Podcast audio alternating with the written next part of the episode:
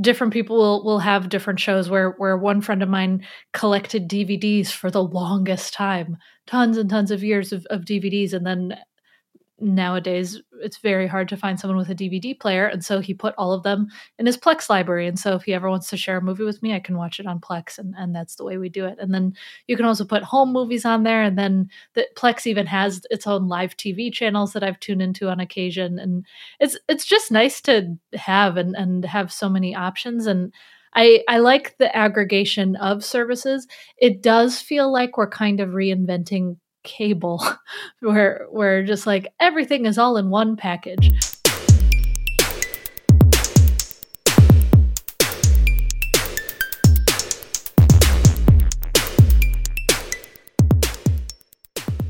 Visit skillsoft.com slash events to register for an exclusive webinar on preparing your workforce to adapt to emerging cyber threats. Explore the multi-pronged approach they take at Skillsoft on Tuesday, April 19th, 2022 at 2 p.m. Eastern.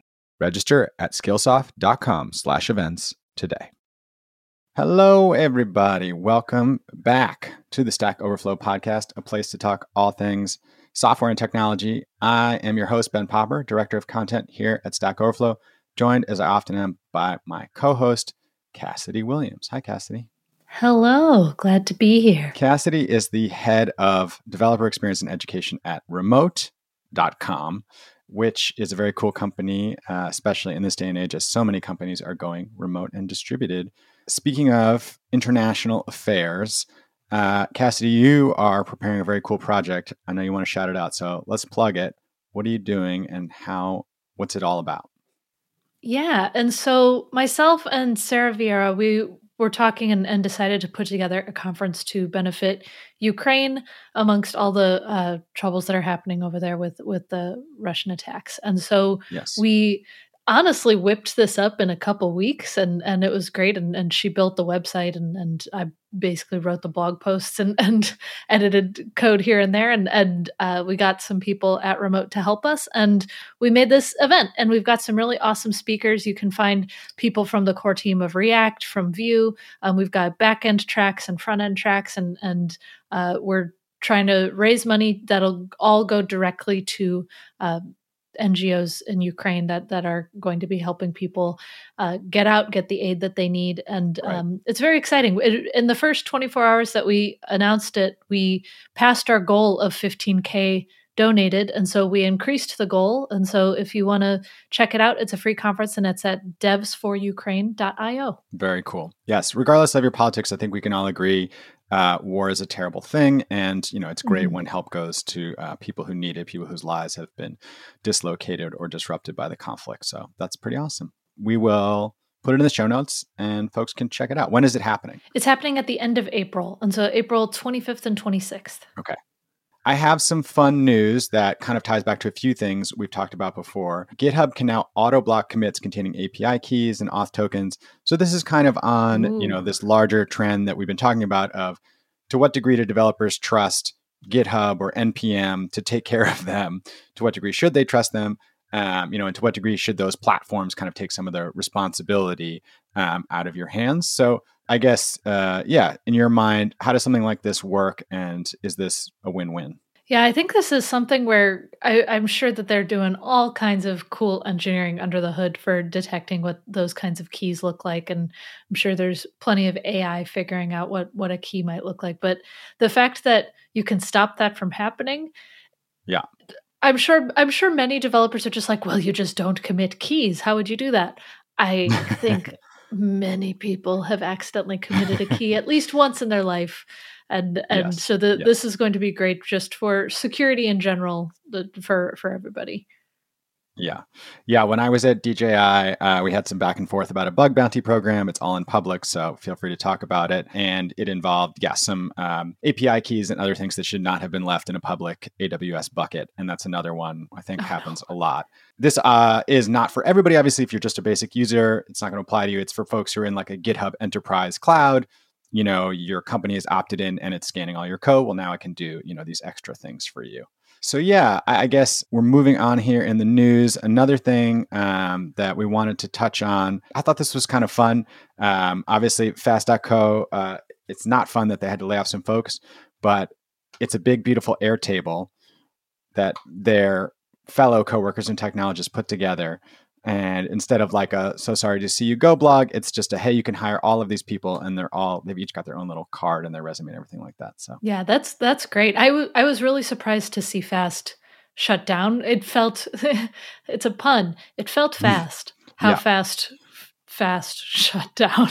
yeah, yeah. Which is hard to say, but uh, yeah, because because they were such a v- VC sweetheart for a little while, and and I know some people who had worked there, had left there, and stuff, and and so I'm I'm not utterly shocked, but right. I am I am definitely like, oh dang, that that was quite the turnaround there. I do think, uh, as a former sort of like business technology venture reporter, the tide is kind of going out. Um, you know, there was years sort of leading up to the pandemic where just like the valuations got kind of bananas. Mm-hmm. You know, there were the, a few like the you know the WeWorks of the world, but then during the pandemic they, they got even more bananas. You know, there were like just, just billion dollar companies being minted left and right.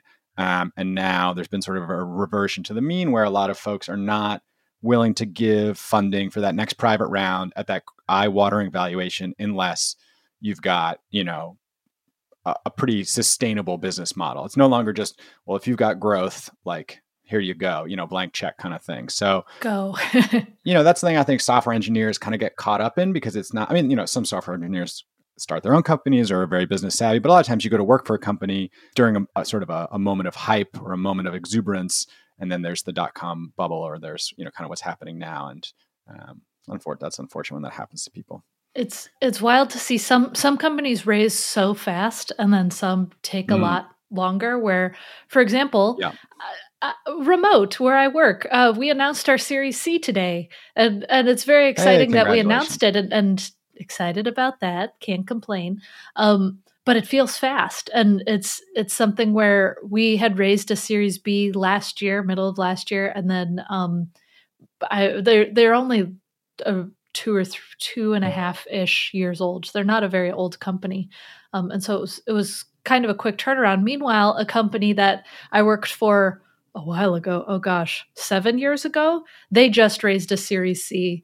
And they're they're a lot older than than where remote is but they're at about the same level now funding wise and so it's it's such a there's no rhyme or reason to it it feels like it's much more of an art than a science depending on the company right. and what they do and what, well, what you had bring. said uh, i think on an earlier episode that remote you know went from 30 people to 900 people as employees right and so then obviously fast yeah you know, if if you're if you're trying to fill demand if the demand is there you're hiring employees well then you know obviously mm-hmm after a year, you know, with what is that? That's 200 times the employees.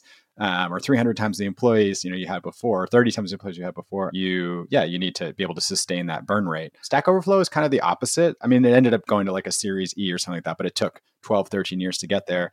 And now we're in this crazy position which we kind of i think i appreciate of being owned by a public company that has a lot of money but not being like a public company where the share price goes up and down and you stress out about that. So, right. Um, it's kind of, it, it doesn't affect your compensation regularly. yeah, exactly. You're like once a year, you know, if we, if we do well, like our little, you know, our little company will be reevaluated and that's always good for employees and folks who worked hard, but it's not as like stressful as, oh, everyone's decided tech stocks are bad. And now, you know, all this, you know, house shopping I did is no longer relevant. Yeah. Which is Privileges. actually happening with a lot of people I know. yes. Yeah, maybe we'll get into another day, but it's, I mean, I think, yeah, it's, it's hard not to get ahead of yourself and hard not to get excited. People in this world of software right. are extremely well compensated. And you say, well, I've got this stock option plan and it's clear that I'll be getting X amount of money over the next three years.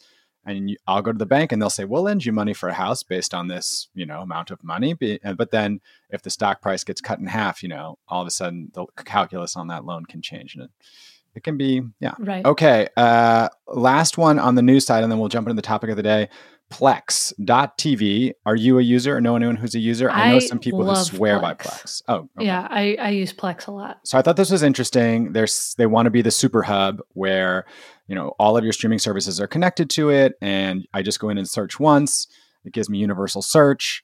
This is something I do need. I have an Apple TV. It does okay with it, but like I could certainly see it could be better. And then obviously the joy of Plex is mix that with you know an offline or a, or a you know personal library of stuff you own that isn't on streaming um, this I came this came up the other day. My son wanted to watch the Clone Wars animated show that was only ever on Cartoon Network and for whatever reason is owned by like Paramount and six other companies and so will never be on streaming. Um, so I had to go like find him a bunch of bootlegs on YouTube, but um, you know, I could have also bought the DVD and then I could put it on Plex and then we could watch it whenever we want. Right. So how do you use it? Like what what do you what do you get out of it? Uh, honestly, it's kind of similar where a friend of mine, he uh, I, I've actually a few friends with Plex service, and I just kind of cling to all of them where different people will, will have different shows where where one friend of mine collected DVDs for the longest time tons and tons of years of, of DVDs and then nowadays it's very hard to find someone with a DVD player and so he put all of them in his Plex library and so if he ever wants to share a movie with me I can watch it on Plex and, and that's the way we do it and then you can also put home movies on there and then the Plex even has its own live TV channels that I've tuned into on occasion and it's it's just nice to have and and have so many options and I, I like the aggregation of services. It mm. does feel like we're kind of reinventing cable where yeah. where just like everything totally. is all in one package um but you it's, don't have it's still through channels exciting. to find what you want to watch it's so annoying yeah oh gosh but i i'm i am excited for it because it's it's i tend to hop between apps where if it's something that i have on like Netflix, but I want I was watching Hulu earlier and then I was and then I wanted to watch Plex for this or something for that. Plex doing this and, and consolidating everything reminds me of the services uh, like Movie Anywhere or Movies Anywhere. Have you seen those ones? And mm-hmm. it's basically instead of subscriptions, it's it's movies that you own digital copies of, and it can combine like Fandango and Vudu and all of all of these other right. platforms, Amazon and stuff, where you can put it all in one place. And and I have one of those accounts where I admit I don't own as many movies, but I, I have a few, and so it's nice to have them all in right. one hub connected into one place. Plex doing that, I I like it. It makes my life a bit easier. Yeah, there used to be these awesome workarounds. I can't remember the name of the company. We'll have to look it up. But it was like right around the time when Netflix was getting ready uh, to do streaming and people still got DVDs in the mail, where like they bought all the DVDs and then you could stream it from anywhere and it was okay because they were renting it to you and playing it. That like physically the disc would have to start spinning somewhere and then they oh could oh stream gosh. it to you. It was like this really funny piracy workaround. I think the other thing, obviously, if anything gets posted on Hacker News, somebody has to like the thread has to be negative. Um, but a lot of people there were sort of saying the hilarious thing about Plex now is that it does in many cases require like a cloud login, and if you don't have internet, then you're not going to be able to access um, your local files. Um, and so folks were pointing out another one called Jellyfin or Jellyfish. So developers have already moved on to the more, you know, the more pure version of Plex. Yeah, Plex does have like a pro premium account thing where if you do want offline access, you can get it, but you have to own the media. And so if I wanted to see my friends' DVDs, for example, I'm not able to see those because uh, because I have a pro account. But if it, if it were on my own server, you can use that. Very cool. All right, let us switch over to the topic of the day. Um, I think this one I'll just run you through real, quick, and we'll sort of take a temperature check, and then maybe when we have more folks on the show, we can dive a little deeper. But this was uh, a security list. It takes you in some pretty deep directions across um, what you're doing, what you've got installed, how you do software, how you do hardware. Um, but I, I, thought, yeah, it was just kind of interesting as like a gut check. So use a strong password. I'm to say, yes, I do that. And sometimes I just use like the auto generated one. But when I use the auto generated one, that's like from Apple or Chrome, then I am using a browser to save my passwords, which is not safe. So I can't have it both ways, I guess, there. That was my first, that was the first sign that I'm not doing it right. Sign up for breach alerts no way, man. Update my passwords periodically, only if the system is forcing me to. Don't use a four digit PIN. Well, sometimes people ask me to make a four digit PIN. Should I just say no? What do people do? Avoid face unlock? Oh, that's a, that's an advanced category. I don't know. Looking at this, yeah. I felt I'm not, uh, you know, I'm not really keeping myself that safe. I do a few of these where I, I use a password manager and, and generate strong passwords and I try to rotate them somewhat regularly. Mm-hmm. I, I recently rotated passwords and forgot to connect my email accounts after that and lost like a month worth of emails. So yeah. eh, I'm not great at it, but I do think that that this is a generally good list of all the things that we should be doing. I, I feel like there's no way to be perfectly secure with anything, but yeah. you can you can just try to be as secure as you can be. And and I was just talking with parents and family members and stuff recently like mm. about what two factor authentication means how can you do it because they had a neighbor that recently someone hacked into their bank account because Whoa. they didn't have two factor auth it was just a password and it was a shared family password like th- there's oh boy there's yeah exactly yeah. there there's a lot of things that you can do that will stop most things from going completely wrong yes yeah, 2FA is the best. Yeah, two two two factor auth. You, you should do it. Something that I actually learned recently related to this that blew my mind. Um, someone I know is working a lot with Word files recently and kind of hacking Word documents, which is a very specific thing to to work on. But they learned a lot about how the encryption of Word documents work, and it's it's very secure. So much so that he got on a call and was ranting to me and saying, if you put all of your passwords in a Word doc and made it an encrypted, secure, password protected Word doc, that's just as good as something like 1Password mm, because because of how secure it is. And I thought that was fascinating as he right. was talking about like how how it works under the hood. Cool. Yeah, I bet it is because you know they probably have a ton of government contracts that go to a pretty high level and they like want those people to use Microsoft Word and Excel, right. you know, for their clandestine uh, top secret tier level only information. Office 365 for the government. The one I love here was to understand your browser fingerprint because to me this is always the one where it's like mm. no matter what you do, it's like it's like the battle of nature evolution. It's like there's the the you know the the move and the counter move, the measure and the countermeasure. Like do everything you can to stop people from knowing who you are. Use all this different stuff. But if you use the same device and the same browser in the same time zone every day, the data brokers will get you. They'll figure out who right. you are. They'll start targeting you with ads for shoes. Like it's just, you know, like that's, I don't want to be like changing my phone out, you know, or like rotating my right. device. That's just like, I, I can't, I can't commit to that. But I saw I saw this thing and and I can't tell you what where the article was from. It was definitely like an anecdotal thing. But there was this person and she was saying, "Okay, I'm going to follow it wasn't this security checklist, but it was a security checklist."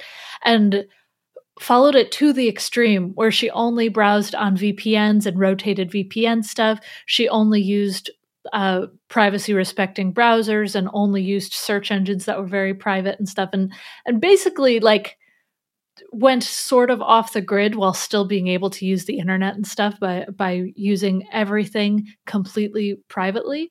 And she ended up being contacted by the FBI because they were just like who are you? And what are you doing? Because it was she was so right. secure that it was suspicious.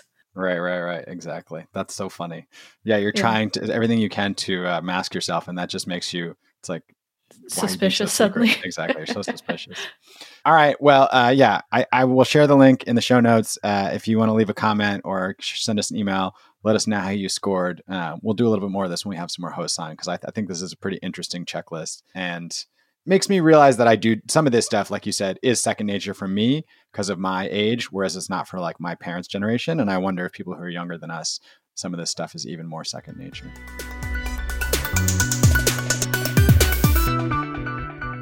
All right, let's jump to a lifeboat, a few tech recs, and we are out of here. All right. Awarded yesterday to Joseph Silber.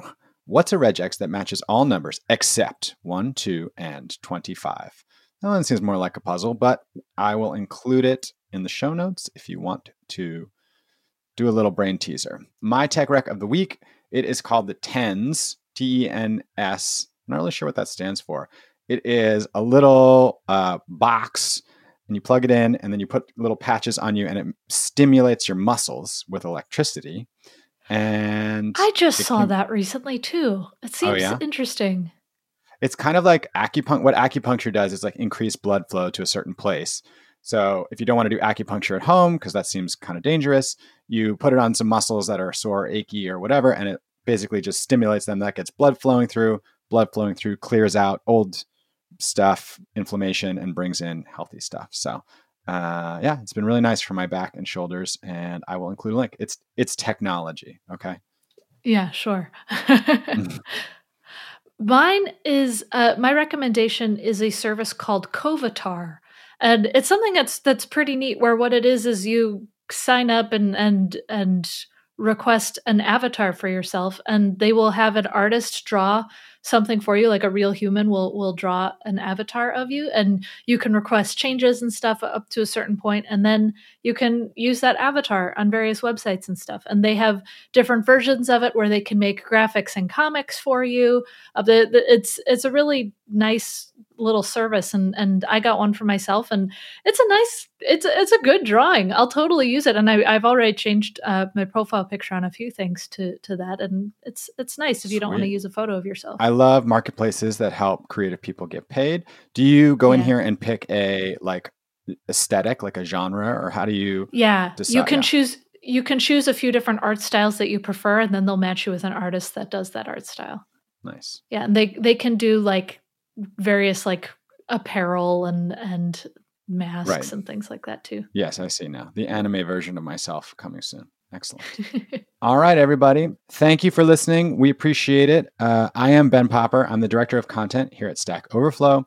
You can always find me on Twitter at Ben Popper. You can always email us, podcast at stackoverflow.com with questions or suggestions. And if you like the show, leave us a rating and a review on the podcast platform of your choice. It really helps. I'm Cassidy Williams, head of developer experience and education at Remote. You can find me at Cassidoo, C A S S I D O O, on most things. All right, everybody. Thanks for listening, and we will talk to you soon. Bye.